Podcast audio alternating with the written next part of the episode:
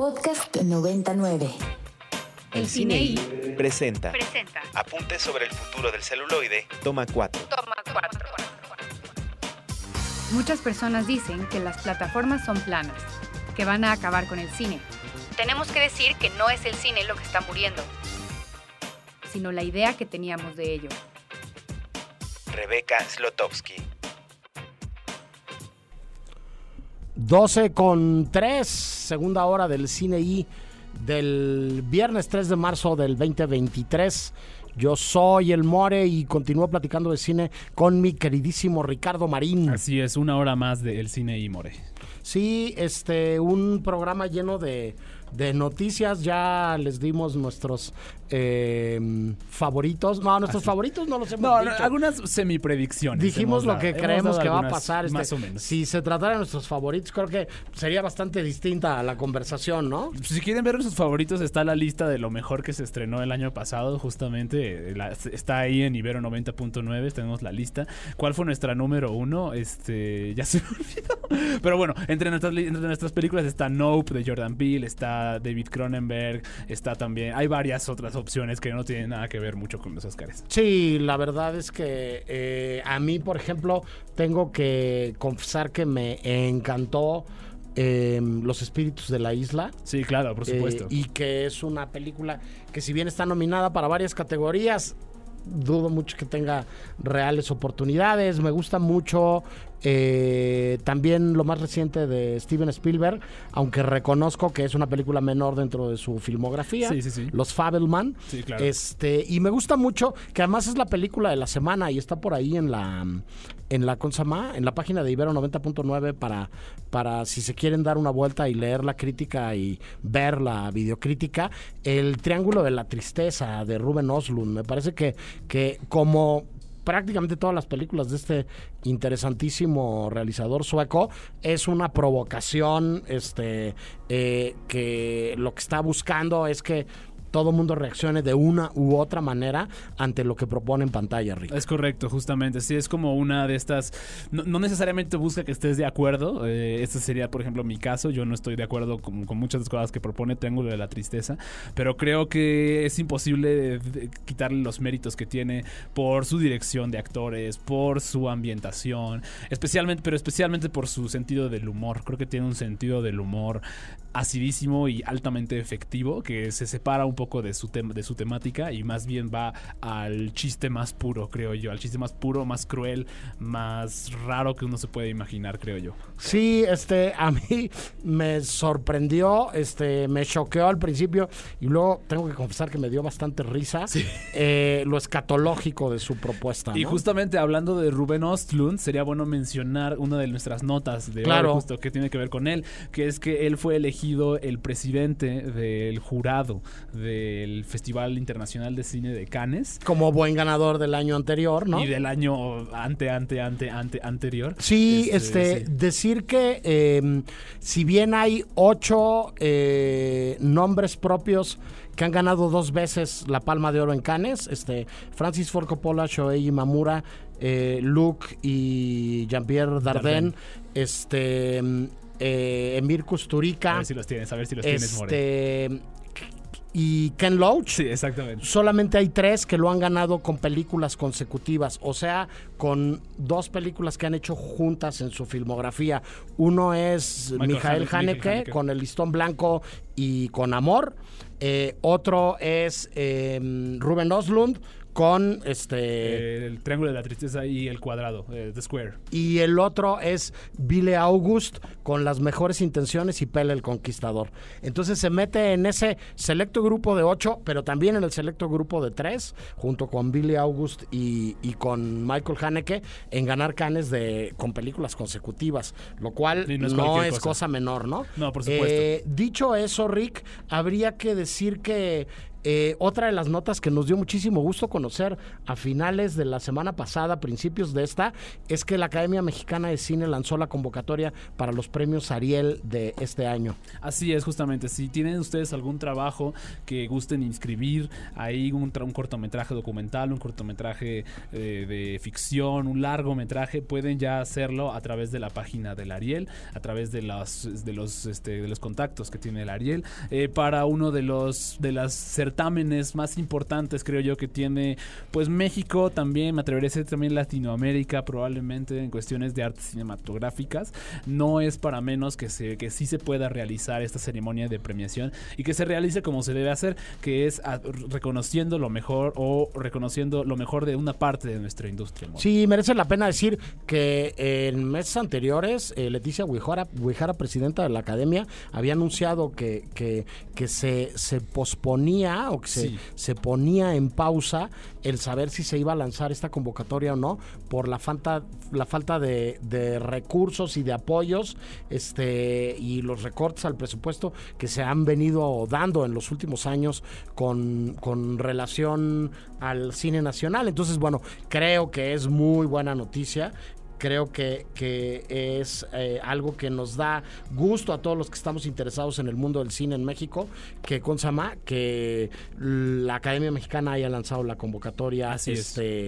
Este, para los Arieles de este año. Y en el otro lado, en el otro extremo, mi queridísimo Rick, este, pues la noticia que pues no nos da tanto gusto compartir Sí. es que Cinepolis Click anuncia el cierre de su servicio. Así es, justamente. Esto me recuerda mucho a como al discurso que se ha estado dando alrededor de este de las plataformas de streaming. Eh, tiene mucho que ver con, con cómo funciona hoy la distribución cinematográfica. Eh, Cinepolis Click en vista del panorama que ha tenido alrededor junto y en el, pa- el panorama altamente competitivo al, al lado de otros servicios de streaming ha decidido cerrar sus puertas. Eh, me recuerda un poco a todas esas cosas que decía Martin Scorsese justamente sobre el futuro del cine, sobre el futuro de la distribución y lo que la diferencia entre contenido y cine justamente, ¿no? Eh, por ejemplo, el, uno de los este, de los eh, lados eh, menos amables de Cinepolis Click, por ejemplo, es que si compraste una película a través de la plataforma, solo tienes hasta el 31 de mayo para verla, después pues ya no la podrás ver realmente, porque el servicio dejará de existir. Justamente eso es eso mismo es de lo que hablaba Scorsese, ¿no? De cómo se puede se, se- de, de cierta forma se demerita eh, como cómo se ve una película en sí misma, ¿no? No Sí. obstante, hay algo muy, muy malo sobre, sobre la desaparición de Cinepolis Click, particularmente malo, y es que Cinepolis Click servía también como foro para varios festivales de cine De acuerdo. Servía como si no estabas en la, en la Ciudad de México o en la ciudad en la que se hiciera determinado festival de cine, podrías en ocasiones verlo a través de Cinepolis Click. Morelia tenía esta opción. Durante un tiempo el eh, la muestra de cine de Árbol Rojo también estuvo ahí. El Festival Internacional de Cine Judío. También, justamente. El Tour de Cine Francés. Ahí estaban las opciones y esa opción sí se termina y eso es preocupante porque nosotros, o sea, en, en el país creo que buscamos algo de descentralización alrededor de la cultura y esta falta de opciones que ahora tienen, que, que ahora se tienen los festivales de cine, pues se va a resentir definitivamente. Sí, sí, y a nivel negocio lo que comentabas de la compra de las películas, una cosa era rentar una película y verla una vez eh, a partir del pago y de la transacción que estabas haciendo, y luego otra muy distinta es el hecho que tú podías también decidir comprar la película y regresar a verla cuando decidieras Así hacerlo. es. Y pues bueno, con esto habrá que eh, eh, pensar en soluciones y en, y en, en cómo eh, arreglar este tipo de particularidades que, como bien decía nuestro querido Marty, este, eh, pues no todo está contemplado eh, y habrá siempre sorpresas y cambios, ajustes y adaptaciones. Así es, justamente. Eh, además de lo que hemos comentado, habría que decir que hay varios estrenos interesantes esta semana. Hay varios Rick. estrenos muy interesantes, justamente. Creo que el más interesante, bueno, hay dos que son particularmente interesantes. El primero es la película de Sarah Polly, que Sarah Polly es una directora predilecta de este programa. Eh, se titula Ellas hablan, Women Talking, una que abarca un caso real que ocurrió originalmente en Bolivia. Este está adaptado a Estados Unidos, a, una, a un libro que escribió de no ficción Miriam Toews. Eh, es una de las grandes, fue una de las grandes, grandes opciones que tuvo el año pasado de ofrecer cinematográficamente. Ya llega a salas mexicanas y está nominada a mejor película, justamente, eh, Women Talking. Entonces creo que es una de las opciones imperdibles de este fin de semana. Váyanla a ver, no se arrepentirán. Es un trabajo de conversación. Justamente como dice, como dice el título, eh, ellas hablan, se trata de eso, de mujeres hablando y discutiendo algo. No les voy a revelar de qué se trata porque es mejor que lo vean, creo yo. Entonces sí, eh, vayan a ver esa película. Se estrena también Close, una película europea, belga, si no me equivoco. Belga, así es. de- Que ha dado mucho de qué hablar, Rick. Sí, del director Lucas Dont, que es conocido por haber hecho esta película sobre una chica transgénero llamada Girl. Y si no me equivoco, creo que Girl ganó el premio a la Cámara de Oro en el Festival de Cine de Cannes también. Entonces se darán cuenta que claramente se va- estamos hablando de un director talentoso y nuevo realmente. Eh, Close es una película que habla sobre los eh, los efectos negativos, extremadamente negativos, de algo como la masculinidad tóxica, justamente, ¿no? Y de cómo somos re fáciles para cuestionar, pero no tanto para entender, especialmente cuando se trata de niños. Este es una es una extraordinaria película, creo yo, muy muy bella, definitivamente tiene un lado muy profundamente melancólico, eh, pero es altamente recomendable, nominada a mejor película extranjera en los premios Oscars, Mori. Sí, en el otro extremo, eh, estirando una vez más una película franquicia que ha dado muchísimo de sí y que para los escépticos como yo, este, me sigue sorprendiendo que siga dando más de sí. Eh, Creed 3. Creed 3, justamente, ahora dirigida por Michael B. Jordan. eh, no sé, creo que es su ópera prima, incluso, en, detrás de Como las director, cámaras. sí. Como director, Entiendo sí. que sí. Justamente. Eh, es la. Yo no vi Creed 2, la verdad, no la. no Yo vi la primera, Yo vi la primera y me gustó muchísimo. Sí. A mí la primera me gustó mucho. Muy mucho. bien filmada, Muy ¿eh? bien filmada, muy. Una historia como con cumple los beats perfectos de esta película. Una película de deportes, creo yo, que tiene esta como superación y esta onda con Rocky también, como muy, muy conmovedora, creo yo. Está. Es maravillosa esa película, creo yo. Eh, me interesa mucho saber qué va a hacer ahorita con Creed 3, pero sí, justamente ese es otro de los grandes estrenos. Se estrena un documental mexicano llamado Mi sangre enarbolada. Es de hace ya tiempo este documental, hace como seis años, pero lo pueden ver ya en la Cineteca Nacional. Hay varios estrenos de terror. Se estrena El Funeral, película taiwanesa, eh, a- así como Demoníaca, película norteamericana. Y si no, también se- si les interesa el anime, también se estrena El Vínculo Escarlata en estas, en estas este, estrenos especiales de anime que organiza luego Cinépolis. Ok. Este, ahora, en Movie hay varios estrenos muy importantes. La semana pasada se estrenó Alcarraz, la más reciente película de Carla Simón. Ganadora de la Berlinale del año pasado. Es correcto. Imperdible película, justamente, sobre, sobre la disposición y sobre cómo uno tiene que adaptarse a los cambios que no quiere ver en su, en la realidad, justamente. Ran de Akira Kurosawa. Ran de Akira Kurosawa, una de, la, la- una de las últimos, de los, creo que el penúltimo o antepenúltimo esfuerzo cinematográfico de Akira Kurosawa. Probablemente lo más épico que hizo en su carrera, Sí. pues detrás de las... en- Gigantesca. En, la producción tenía a Steven, Steven Spielberg y a, y a George Lucas, si no, No me más. equivoco. No más ahí. Que justo hablábamos de cómo, de qué sueño para ellos debe de haber sido producirle a Akira Kurosawa una película, justamente. Sí, Este- debe haber sido como este eh, algo que ni en sus este Yo no creo que nunca se lo han imaginado. más como- guajiras fantasías. Como de cómo le puedo producir una película a él, pero él Sí. es él, o sea, sí. o sea, entonces vean Ran, definitivamente uno de los, uno de los mejores eh, esfuerzos de Akira Kurosawa en cuanto a color, en cuanto a movimiento, en cuanto a tema, composición, plástica, o sea, el regreso de Kurosawa a sus inicios como pintor. Ajá, sí, justamente, pero y ahora como pintor a color, que si, Sí. creía- si creías que en blanco y negro era especialmente talentoso, No, no. a color tiene otro, otra. Sí, otra quien vibra. no haya visto Randense un Kemon en movie, pero sin duda. También está El León de Siete Cabezas de Glaube Rocha. ahí También, en, leve. En, este, en movie, nomás ahí cualquier cosa. Este, pero sí, esos son los estrenos de esta semana. Bueno, pues vamos con canción, ¿no, Rick? Vamos con canción. Lo que sigue es parte de la banda sonora de Women Talking de Sarah Polly. Es una canción que se escucha a lo lejos en la película, justamente, pero es de una presencia importante. Esto es Daydream Believer de los Monkeys. What number is this, Chip? 7A. okay, no, I mean, like, don't get excited, man. It's because I'm short, I know.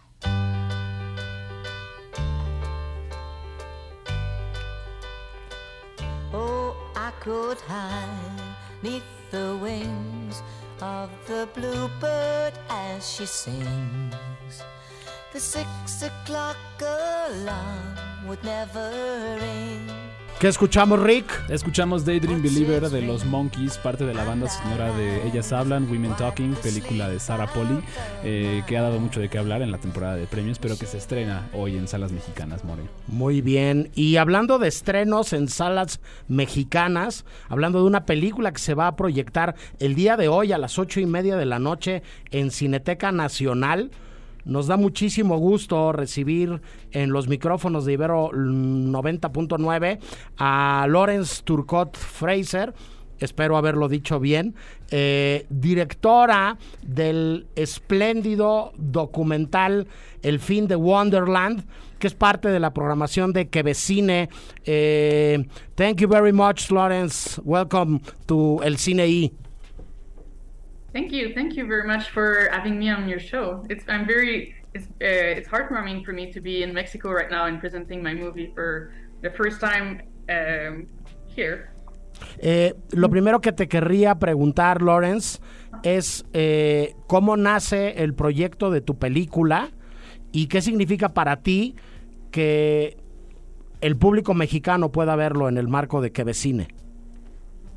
Comment est né le projet de ton film et qu'est-ce que ça veut dire pour toi que le public mexicain puisse le voir euh, dans Québéciné, dans festival de Québéciné Um, pour moi, en fait, the, End of Wonderland is my first feature film, which is a really, really big piece uh, for me. I've worked on it for many, many years and, and met uh, Tara, met a lot of other people that made me really grow in my own queer story. And uh, it's uh, very important for me that I'm able to present it to people in Mexico so that they could meet Tara, but also have this space where, uh, like, your imagination, like Tara, is bigger than anything else. You know, you can have your your home sci-fi transport epic in your head, and you can make it real if you want to. Para mí es mi primera película, me tomó muchos años hacerla y pues eh, conocí a Tara y eso me hizo a mí también crecer en mi propia historia queer y era muy importante para mí eh, presentarles aquí en México a Tara, pero también enseñarles que es, importante la imaginación y poder tener, si tienes en la cabeza tu historia porno de ciencia ficción, que la puedes hacer. Eh, ¿qué, ¿Qué importancia tiene para ti retratar dentro de tu arte a otro artista, a otra artista? Quelle importance est-ce que ça a pour toi dans ton, dans ton propre art de faire un portrait d'un autre artiste? Uh, it's been important for me because um, Tara, I look at Tara as someone that's been doing art for 25 years, and it was very inspiring to see how productive she was, how how she overcome a lot of challenges that of being an artist and continue to be an artist no matter what. And it really inspired me to do the same. And now I'm even working on more more films uh, and continuing my my own art path. Pues era importante para mí ver a Tara, que es una persona que ha estado haciendo arte durante 25 años y me inspiró a mí también a ser más productiva al ver las dificultades a las, a las cuales he, ella se había enfrentado como artista y me inspiró a mí a hacer lo mismo. Entonces ahora también estoy trabajando yo en más. Eh, como parte del personaje entrañable que retratas, eh, hay una acumulación de objetos y, hay un coleccionismo un tanto enfermo eh, que la define y la construye. Este, ¿Vinculas eso con tu propia manera de, representar o de hacer cine? Une partie du personnage que tu présentes, c'est, présente cette accumulation, euh, ce, collectionnisme un peu maladif d'objets. Est-ce que euh, tu, utilises cette, cette, définition, cette construction du personnage? Est-ce qu'il y a un lien avec ta propre façon de faire du cinéma? Absolutely, absolutely. And um, I'm a documentary filmmaker, and I really love taking what's alive and then taking all of the pieces I find to create a story out of it. And I think the, in Tara's art, I see a lot of myself where she takes what she had, like the hoarding was the source of creativity, and she used all the pieces she had in her life to make it something different and so much better. So absolutely, uh, you're right. Uh, there's a lot of links between those two things. Sí, sí, bueno, yo hago documentales, entonces yo siempre estoy tomando piezas que encuentro de las cosas para hacer una historia. Entonces, sí, eh, me veía también un poco a mí misma y en este proceso de utilizar la acumulación de objetos como una fuente creativa. Así que sí diría que hay un lazo entre ambas cosas. Sí, Ricardo quería preguntar varias cosas también. Sí, eh, yo quería preguntarte, primero que nada, nos dijiste que ya llevabas un tiempo conociendo a Tara, entonces, ¿cómo fue que fuiste construyendo tú esta relación que se ve que es muy cercana entre, entre ustedes dos? Euh, tu nous as déjà dit que ça faisait quand même un peu longtemps que tu connaissais Tara. Alors, euh, comment, ça, comment tu as construit, euh, comment tu as construit cette relation aussi proche entre les deux? I think the the major component of all of this of this is time. Like I took the time to talk about Tara, and my idea about the movie since the beginning was to take the public persona that is really eye and colors, and then deconstruct this thing like pieces by pieces uh, to show the audience too that a person is has multiple facets and uh, how those facets are talking to each other at the end of the day. Like the hoarding is the reason why Tara is so creative, but the our art is also uh, a way to find an, um, some way to I don't know, like fight. Oh, it's hard to have that much stuff to deal with. So there's like those things talk to each other. Um, J'ai pas la fin de la question. La fin de la question? Peux-tu répéter la question? Sorry, one second. Euh, bien. Euh, comment est-ce qu'une relation aussi proche euh, s'est construite? Ah, oui, oui. And uh, with time too, like uh, with the time, I got um, more conversations with Tara, and we got to like uh, almost did a psychoanalysis of her. Like I've been here, I, have been there. Like in documentary, you don't see what's going out behind the camera, but we had a long time, long talks about the hoarding and long talks about her fear of losing her barn, and we, we became really good friends with time, and uh, that was really important for me that this relationship was uh, really solid.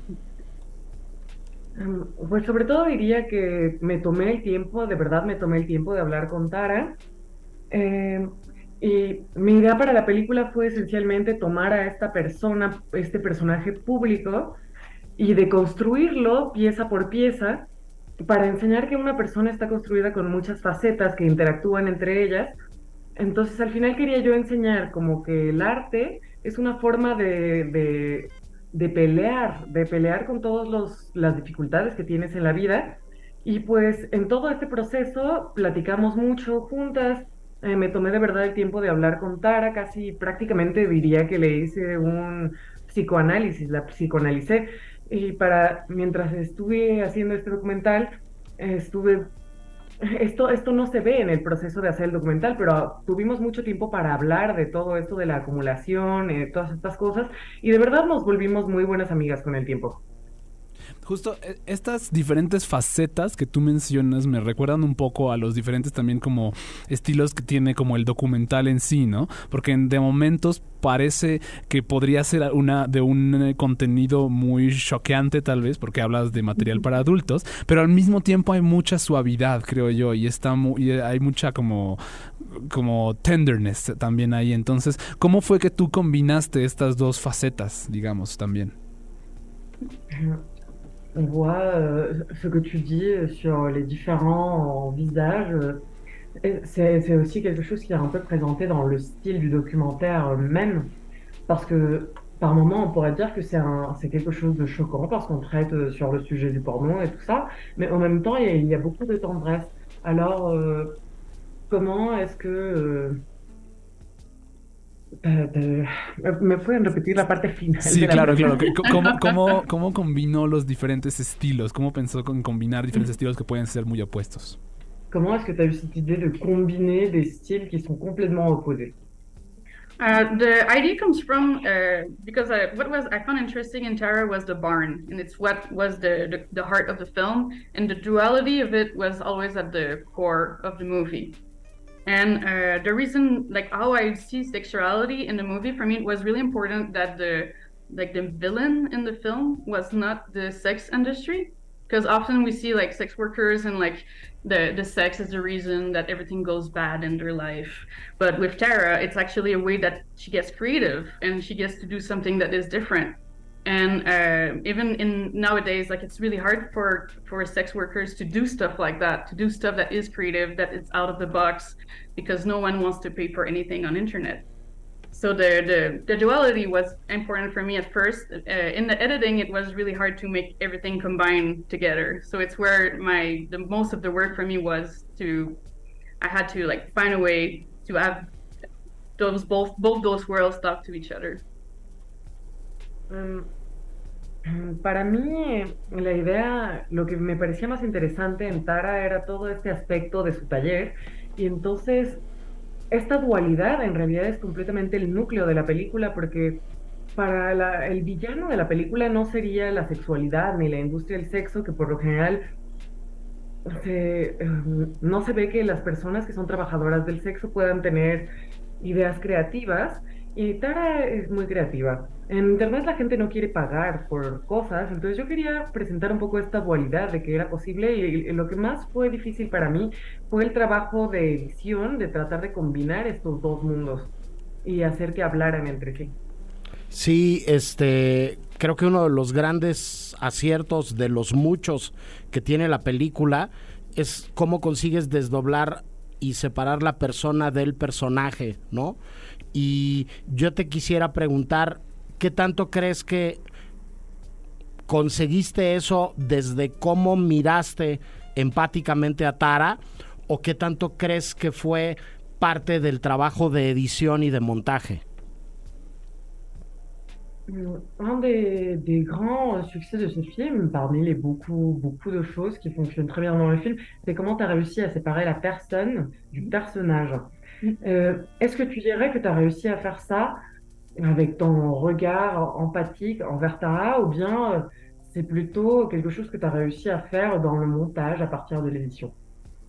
Uh, I think it's something I've done uh, just with, with the time to be with her. Like I've been with Tara for years. Every time she was coming to Montreal for fetish weekend, uh, we would spend the week together. Uh, I went to fetish parties. I met all her friends. Uh, I was really interested in all the fetish aspect out of it because Tara is coming from the fetish world. Uh, it's all where our community is from. So I just took the time to do all the all the work and learn all those people and and yeah, that's pretty much I think how it comes out in the movie because behind the screen this was there too. Creo que sobre todo lo logré de verdad conociendo a Tara durante varios años. Cada vez que venía Tara a Montreal para el fin de semana de Fetish Weekend, pues yo asistía también con ella a todas las fiestas fetish. De verdad me, me metía a conocer el mundo del fetish, conocía a todos sus amigos, conocía a toda esta comunidad. Entonces, de verdad fue el hecho de que yo me tomara el tiempo de realmente y hacer el trabajo de conocer a todas estas personas.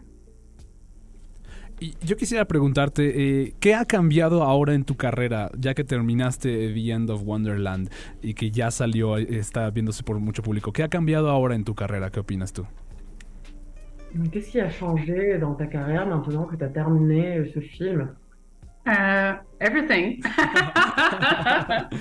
uh, I finished this film uh, right at the beginning of the pandemic, uh, so I didn't have any expectations for for anything. But then it, its premiere in ITFA in Amsterdam and in Montreal at the same time. And after that, I traveled the world.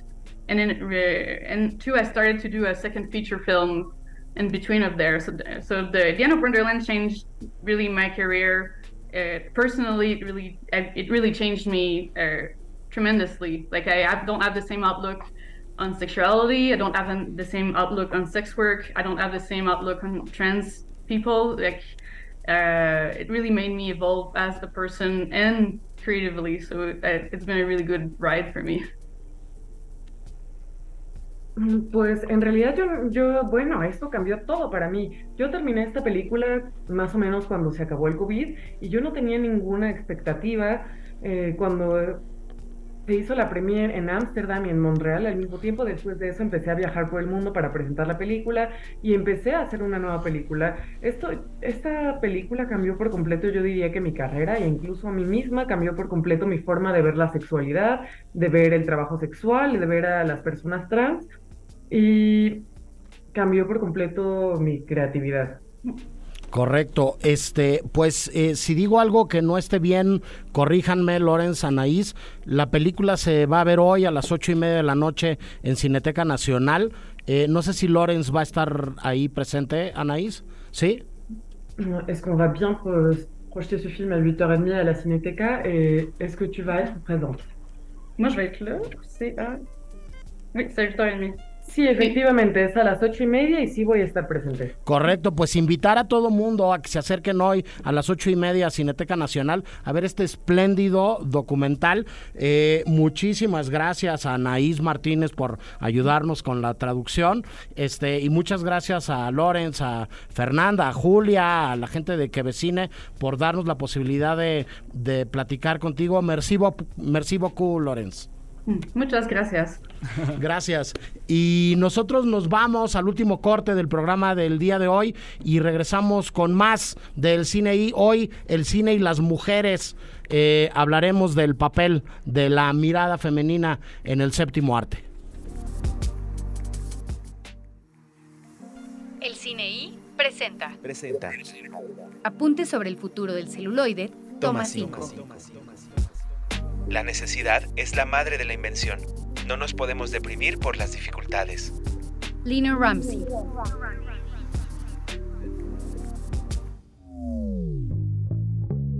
...240 meses al aire. 1120 semanas de programas en vivo. 1120 semanas de programas en vivo. 7300 días transmitiendo talento y cultura emergente. Música nueva y propuestas alternativas. 175.200 horas Y 10.536.000 minutos de hacer radio. 5.000 minutos de hacer rock. 20 años de Ibero 90.9. 20 años de Ibero 90.9. Enciende tus oídos. Enciende la radio. 20 años. 20 años de Ibero 90.9. 20 años de Ibero 90.9. Enciende tus oídos. Enciende la radio. El Cine I presenta Presenta. Apuntes sobre el futuro del celuloide, Toma uno. toma 1. Tres cosas nos han salvado en esta pandemia. La comida, las historias y las medicinas. Guillermo del Toro. 수상자를 발표하겠습니다. And the Oscar goes to Chloe Zhao, Nomadland. El cine y las directoras. Toma 1. Cuando en las dos más recientes entregas de los premios de la Academia de Cine de Hollywood, las realizadoras de origen chino Chloe Zhao y la neozelandesa Jane Campion se alzaron con el triunfo en la categoría de mejor dirección, pocos se sorprendieron de su triunfo al ser las favoritas claras de la noche.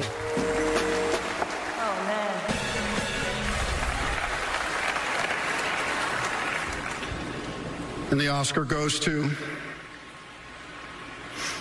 Jane Campion. Power of the Dog.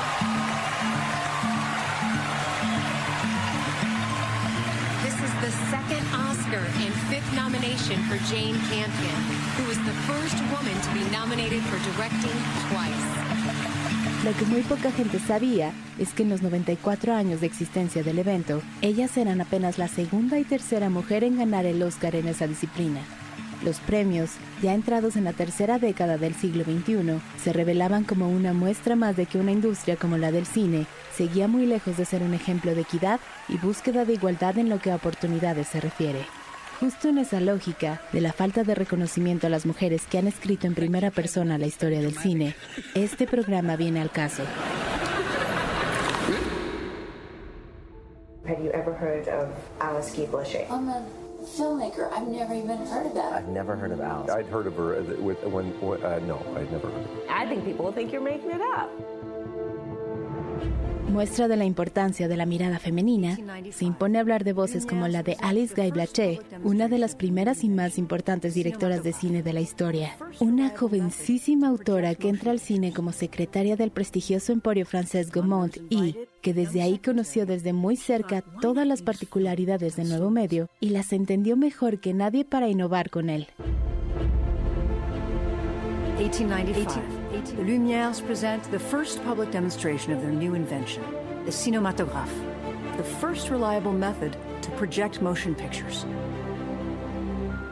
Among those invited, a young secretary, she thought, why not use film to tell stories? Alice Guy writes, directs, and produces one of the first narrative films ever made. Alice is one of the first to utilize many film techniques, including close ups, hand tinted color, and synchronized sound. Alice founds her own company, where she directs and manages all aspects of production. Following a two decade career comprised of a thousand films that she wrote, directed, or produced, Alice disappears from filmmaking.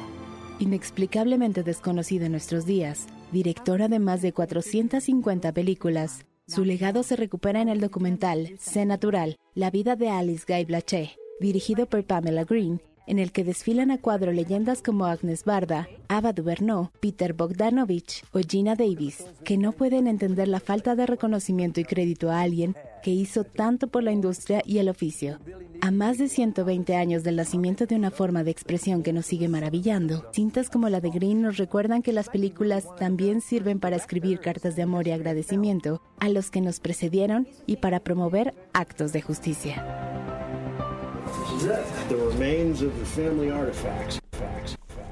Esto es el cine y las directoras o un esfuerzo más por volver a un tema que, si bien hemos tratado varias veces, mi queridísimo Ricardo Marín, nunca será suficiente. Yo soy el More. No, nunca será suficiente. Este es importante, creo yo, poner siempre el dedo en esta, en esta llaga, en esta como cuestión sobre la representación femenina, no solo en cuestiones como de, no solo frente a las cámaras, sino también detrás de las cámaras, ¿no? Es importante observar todos los sesgos que hay, todos los sesgos, sesgos, sesgos cognitivos, todos los eh, prejuicios que, se cargan y que ya son casi casi forman parte de la vida cotidiana estos prejuicios, pero cuestionarlos y como constantemente eh, ir, ir, a través de ellos, ¿no? Como cuestionar por qué todavía los tenemos, que creo que es importante eso. Sí, en la, en la cápsula que acabamos de escuchar, que escribí yo, ¿no? Este, me hago responsable, ¿no? Este, gracias a Bumpy por la locución y a producción por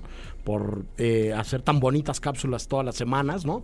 Este, eh, lo mencionaba Rick, eh, ganaron eh, el año antepasado y el anterior, ¿no? Mm.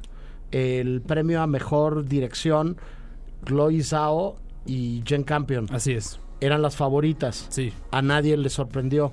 No pero eran la segunda y la tercera mujer que habían ganado el premio a mejor dirección en 94 años. Claramente una, una, clara omisión de la academia. Y es que hay que ver las cosas también en su contexto. Antes, antes no era posible observar esto y esto no, no, era posible ver a una mujer detrás de la cámara, justamente, ¿no? En la historia se, han hecho últimamente muchas reivindicaciones de cómo eran las directoras del cine coreano, cómo eran las directoras del cine mexicano, incluso cómo eran las directoras del cine norteamericano ¿no? Cómo funcionaban estos sistemas, porque las películas de las mujeres no eran simplemente vistas por que, a diferencia de las cintas dirigidas por hombres, More. Sí, y bueno, la otra parte de la cápsula que quiero volver a poner encima de la mesa en esta conversación tiene que ver con la figura de Alice Guy Blaché, sí. ¿no? Esta gran directora con más de 400 títulos eh, eh, bajo su autoría, ¿no? Que está borrada de la historia del cine, ¿no? Y que no está puesta en el mismo pedestal de nombres como Georges Méliès, Auguste y Luis Lumière, Tomás Alva Edison o cualquier autor de los pioneros de la historia del cine, ¿no? Sí. Lo cual es inentendible. Lo, lo cual, eh, y lo cual también dio, dio, dio, paso a la existencia de varias, como, varios justo como lo mencionaba, de sus sesgos y prejuicios. Y algo que a mí me, un tema que a mí me interesa muchísimo, que es el tema de la, de la mirada masculina, ¿no? Lo que en inglés le llaman el, ma- el male gaze, justamente, ¿no? Que justo son que todo lo que estamos observando en cine, o lo que se solía observar en cine, en realidad era perspectiva masculina y todo tiene la perspectiva masculina. Y en cambio, cuando añades la perspectiva femenina, es que puedes, puedes abrirte y, ampliar tu panorama a un mundo enorme, justamente de posibilidades cinematográficas y posibilidades narrativas. Hay un ensayo justo súper importante de teoría cinematográfica, muy importante al respecto, que se llama eh, Placeres Visuales y Cine Narrativo, de Laura Mulvey, que es una escritora feminista y una, y una teoría, cinematográfica feminista, que habla justamente de esto, ¿no? De cómo a través de la historia se perpetuó más bien la visión masculina de- del, cine narrativo y cómo en realidad se hacía por eh, placer cinematográfico masculino. Eh, así, así, así, ese era el, el principio que guiaba la creación cinematográfica antes, ¿no? En cambio, creo que poco a poco se puede ver cómo podemos ir rompiendo este molde, More. Sí, este, hay, hay algunos ejemplos recientes que además dieron para muchos comentarios, polémicas y discusiones. A mí me viene a la mente una película que, que me encanta de 2022, que además fue una de las cosas más interesantes que sucedieron en la Berlinale en ese año. Me refiero a Buena Suerte Leo Grande Sí, de, sí, sí, claro. de Sophie Hyde, escrita por la comediante eh, eh, Katie Brandt y que retrata a un personaje muy particular, Nancy Stokes, una maes- maestra de escuela jubila- jubilada y viuda, interpretada por la excepcional y monumental Emma Thompson, que contrata a un trabajador sexual eh, para reunirse con él repetidamente en un cuarto de hotel porque a sus cincuenta y pocos, este, sin compromiso, sin pareja, este, sin algo eh, que se lo impida, eh, comienza la búsqueda de su primer orgasmo.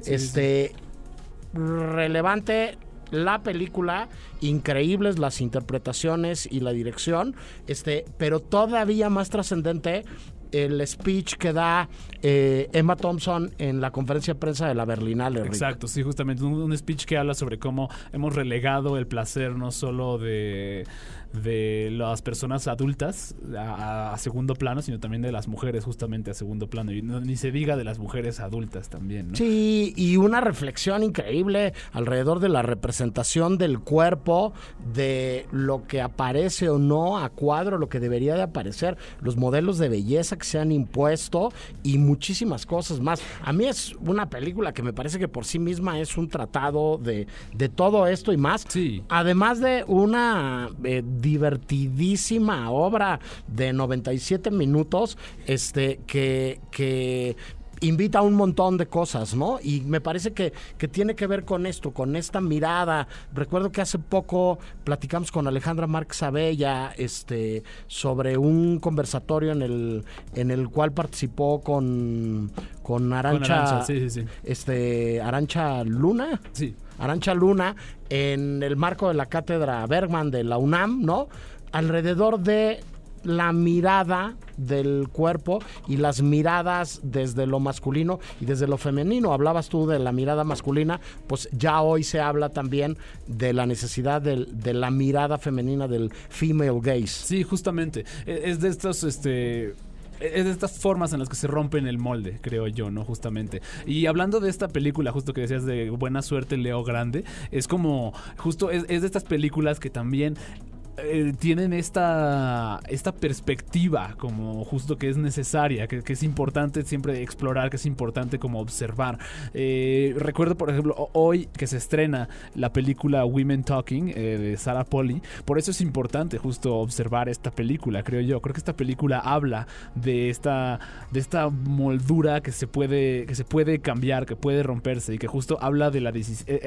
Women Talking habla de la decisión de las mujeres ante un trauma enorme enorme, ¿no? Justamente. Digo, en este momento, eh, eh, no todas las películas obviamente sobre, sobre mujeres tienen que hablar sobre un trauma, creo que sería como erróneo partir de eso. Claro. Pero esta obviamente sí habla, abarca de una situación real, entonces esto es lo que está, eh, lo que, de lo que está hablando y lo hace con una delicadeza impresionante, ¿no? Pero también con una furia. Es impresionante cómo en Women Talking se siente una furia femenina como enorme, pero también una delicadeza y es creo yo esta parte, esta perspectiva súper importante yo a la que nos a la que nos expone Sarah Polly, que es de las víctimas, por ejemplo, en este caso de abuso sexual. Claro, antes de ir con la segunda cápsula, eh, se me ocurre poner otro ejemplo muy, muy reciente, porque eh, acabamos de tener una conversación con Lawrence Turcot Fraser alrededor de el fin de Wonderland, ¿no?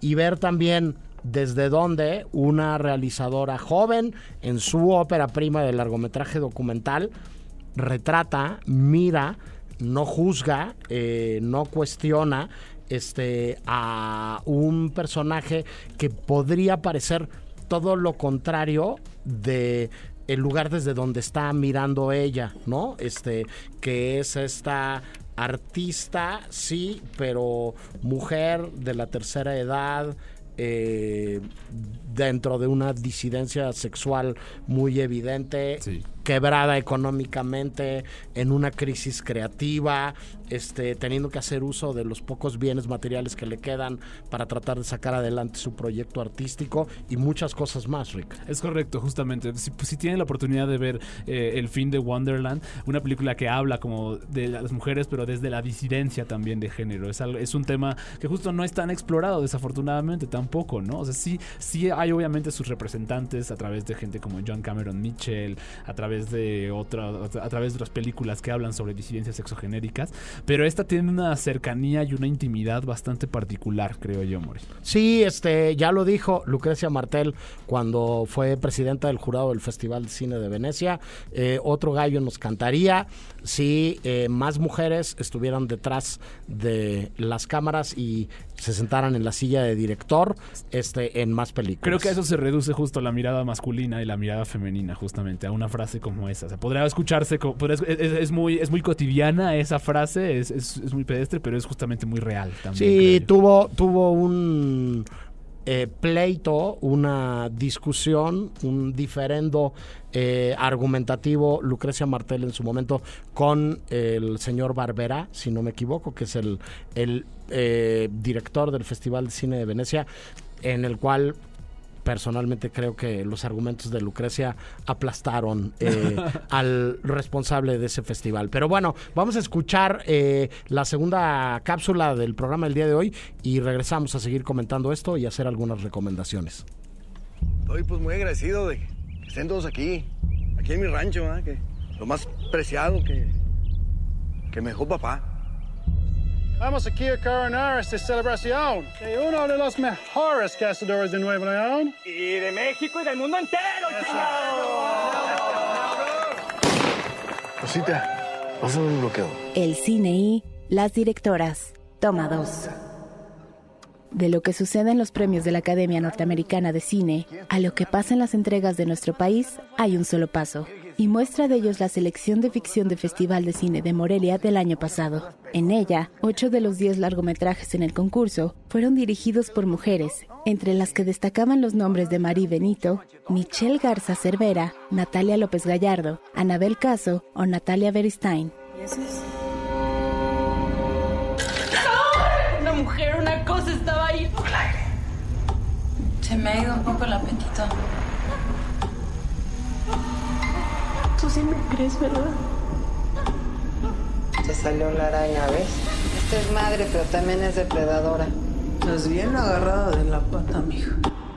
De entre todas, la ganadora fue El Norte sobre el Vacío de Alejandra Márquez Abella, que sumó su nombre a las directoras como Fernanda Valadez y Tatiana Hueso, que, tras ganar en el certamen michoacano, se encaminaron a ser reconocidas también en la entrega de los Arieles, que entrega la Academia Mexicana de Cine. Siente que se está partiendo en dos.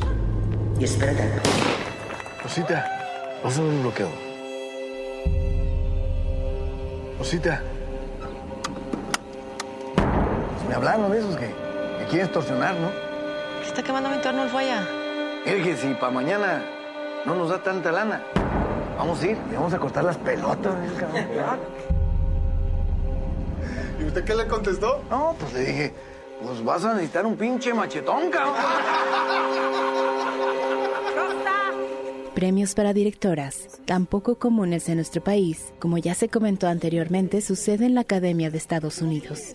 Algo contra lo que luchan generaciones de cineastas encabezadas por realizadoras como Laura Santullo, Claudia Sanluz, Mariana Chenillo, Catalina Aguilar Mastreta, Juliana Fanjul, Ángeles Cruz, Astrid Rondero, Yulene Olaizola, Isa López o Elisa Miller. Vamos a poner difícil.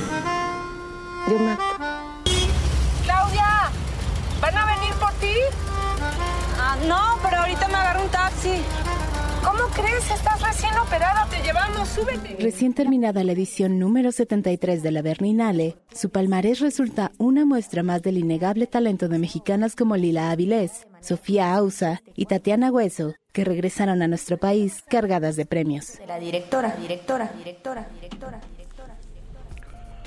regresaron eh, las mexicanas que fueron a la Berlinale cargadas de premios. Como que cierra el círculo del programa, ¿no? Arrancamos con la tigresa y con eso, Ajá. este, lo que comentábamos. Y lo decíamos hace un rato también, eh, de a poco empiezan a ser más comunes eh, eh, estas presencias y estos nombres en la entrega de premios, ¿no? Este, eh, la primera cápsula hablaba de, de cómo es posible que Jen Campion y Chloe Zhao hayan sido la segunda y la tercera directoras que han ganado el premio en esa categoría en los Óscares, pues hace poco pasó lo mismo en los Arieles con Tatiana Hueso, ¿no? Y con Fernanda Valadez y con estas películas dirigidas por mujeres, ¿no? Que, que han sido las aplanadoras este, en esas noches de galardones. Claro, iniciable, por ejemplo, en una, con una- otro certamen también como el Festival de Cine de Cannes, donde, has- donde las victorias femeninas han sido, pues, relativamente, han sido, muy, no, no relativamente, han sido muy pocas, Sí, realmente. Recientemente este- estuvo Julia Ducournau, también ha estado Jane Campion, justamente, pero en realidad no hay mucha presencia femenina en las victorias, a pesar de que ha habido la oportunidad de, haber, de que muchas mujeres hayan ganado la Palma de Oro también. Sí, este, eh, decir que hay mucho, mucho por hacer y que el principio tendría que eh, considerarse con el simple hecho de que cada vez haya más este películas dirigidas eh, eh, por realizadoras, ¿no? Y que estén detrás de esos eh, puestos y de los puestos importantes en un en un set de, de rodaje, De ¿no? filmación, sí, de claro. filmación, este, las mujeres, este, hacer una lista de nombres o hablar de películas ya, ya pensando en las recomendaciones, pues este, eh, a mí me resulta relativamente fácil porque hay un montón y hay mucha calidad. Simplemente faltaría que los espacios estuvieran y que los espacios se dieran, ¿no? Por supuesto, justamente, como de- justo hace ratito hablábamos con, con Sandra, por ejemplo, ¿no? Que ya se le cerraron varias puertas por su género, justamente. Como ¿no? directora de Como fotografía, directora de ¿no? fotografía. O sea, yo también que he estado en varios sets de filmación y tú también no podrás mentir, More. O sea, el, el set de filmación es desafortunadamente y continúa siendo un lugar desafortunadamente profundamente machista. Todavía, todavía es un lugar bastante machista, un set de filmación, especialmente si tienes ah, ahí entre, entre tu equipo a gente como de muy vieja escuela, justamente. Este, y es eh, creo que lo que se busca con estos términos, como justo la mirada femenina, la mirada masculina, es deshacerse o tratar de cuestionar ello y poco a poco tratar de llegar a una, a una, a una situación mucho más eh, equitable, justamente, More. Sí, desde luego, este em, decir que se nos acaba el tiempo y Sí. que se impone pasar a las eh, recomendaciones. Entonces yo te, te preguntaría, Rick, algunas directoras favoritas, algunas películas favoritas. A mí mi, directora favorita creo que es, creo que es Lynn Ramsey. Este es que curiosamente ya casi no hace películas sobre como mujeres en realidad. De hecho, si ves los si ves los protagonistas de sus cinco películas, solo una es mujer en realidad, que es Morben Calar y que es una película justamente sobre la búsqueda como un poco irascible de una búsqueda irascible y aleatoria de una mujer ante el duelo y ante una nueva faceta de su vida justamente. Entonces yo recomiendo Lynn Ramsey, especialmente la película Morven Calar. Correcto. Este, a mí me gustan mucho muchas directoras. Este, ya no está entre nosotros, pero Agnes Barda era una de mis realizadoras favoritas y me gusta mucho desde lo primero que hizo o desde lo más visible de los orígenes de su carrera como Cleo de 5 a 7, que me parece una delicia, hasta sus testamentos fílmicos, Rostros y Lugares y este Y Barda por Agnes. Barda por Agnes, me parecen dos películas increíbles. En el caso concreto de Bagna, Barda por Agnes, tuve la suerte de verla en vida todavía en el Festival de Cine de, de Berlín eh, presentándola. Y en el otro extremo me gusta mucho una cineasta catalana que, que me parece que tiene una carrera envidiable, que es Isabel Coixet. Me gusta muchísimo Mi vida sin mí, me gusta mucho La vida secreta de las palabras. Que mi vida sin mí está protagonizada justamente por Sara Por Sarah por Pauli. Sarah Pauli, que ahorita tiene una película en las carteleras. La directora de, de, este, Women Talking, eh, ellas hablan. hablan. Este, eh, el mapa de los anillos de Tokio, Nadie quiere la noche, este, y muchas cosas más. Este, muchísimas gracias, este, Aldebarán, por hacer que sonemos razonablemente bien. Este, milagros no hace el caballero tampoco. Sí, bueno, si, so- Este, si algo sonó mal fue nuestra culpa. Exactamente. Eh, gracias a todos los que están del otro lado del transistor y del dispositivo digital por hacer posibles las mejores dos horas de el mejor día laborable de nuestra semana. Yo soy el More y nos podemos ver en muchos lados, pero seguro, seguro, nos vemos muy pronto en el cine. Adiós.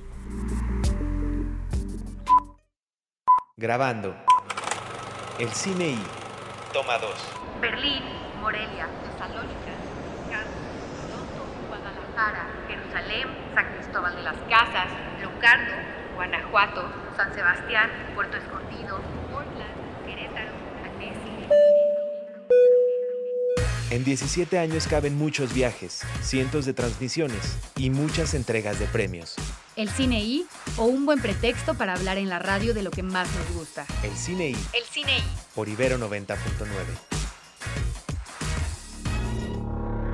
Para más contenidos como este, descarga nuestra aplicación disponible para Android y iOS o visita Ibero909.fm.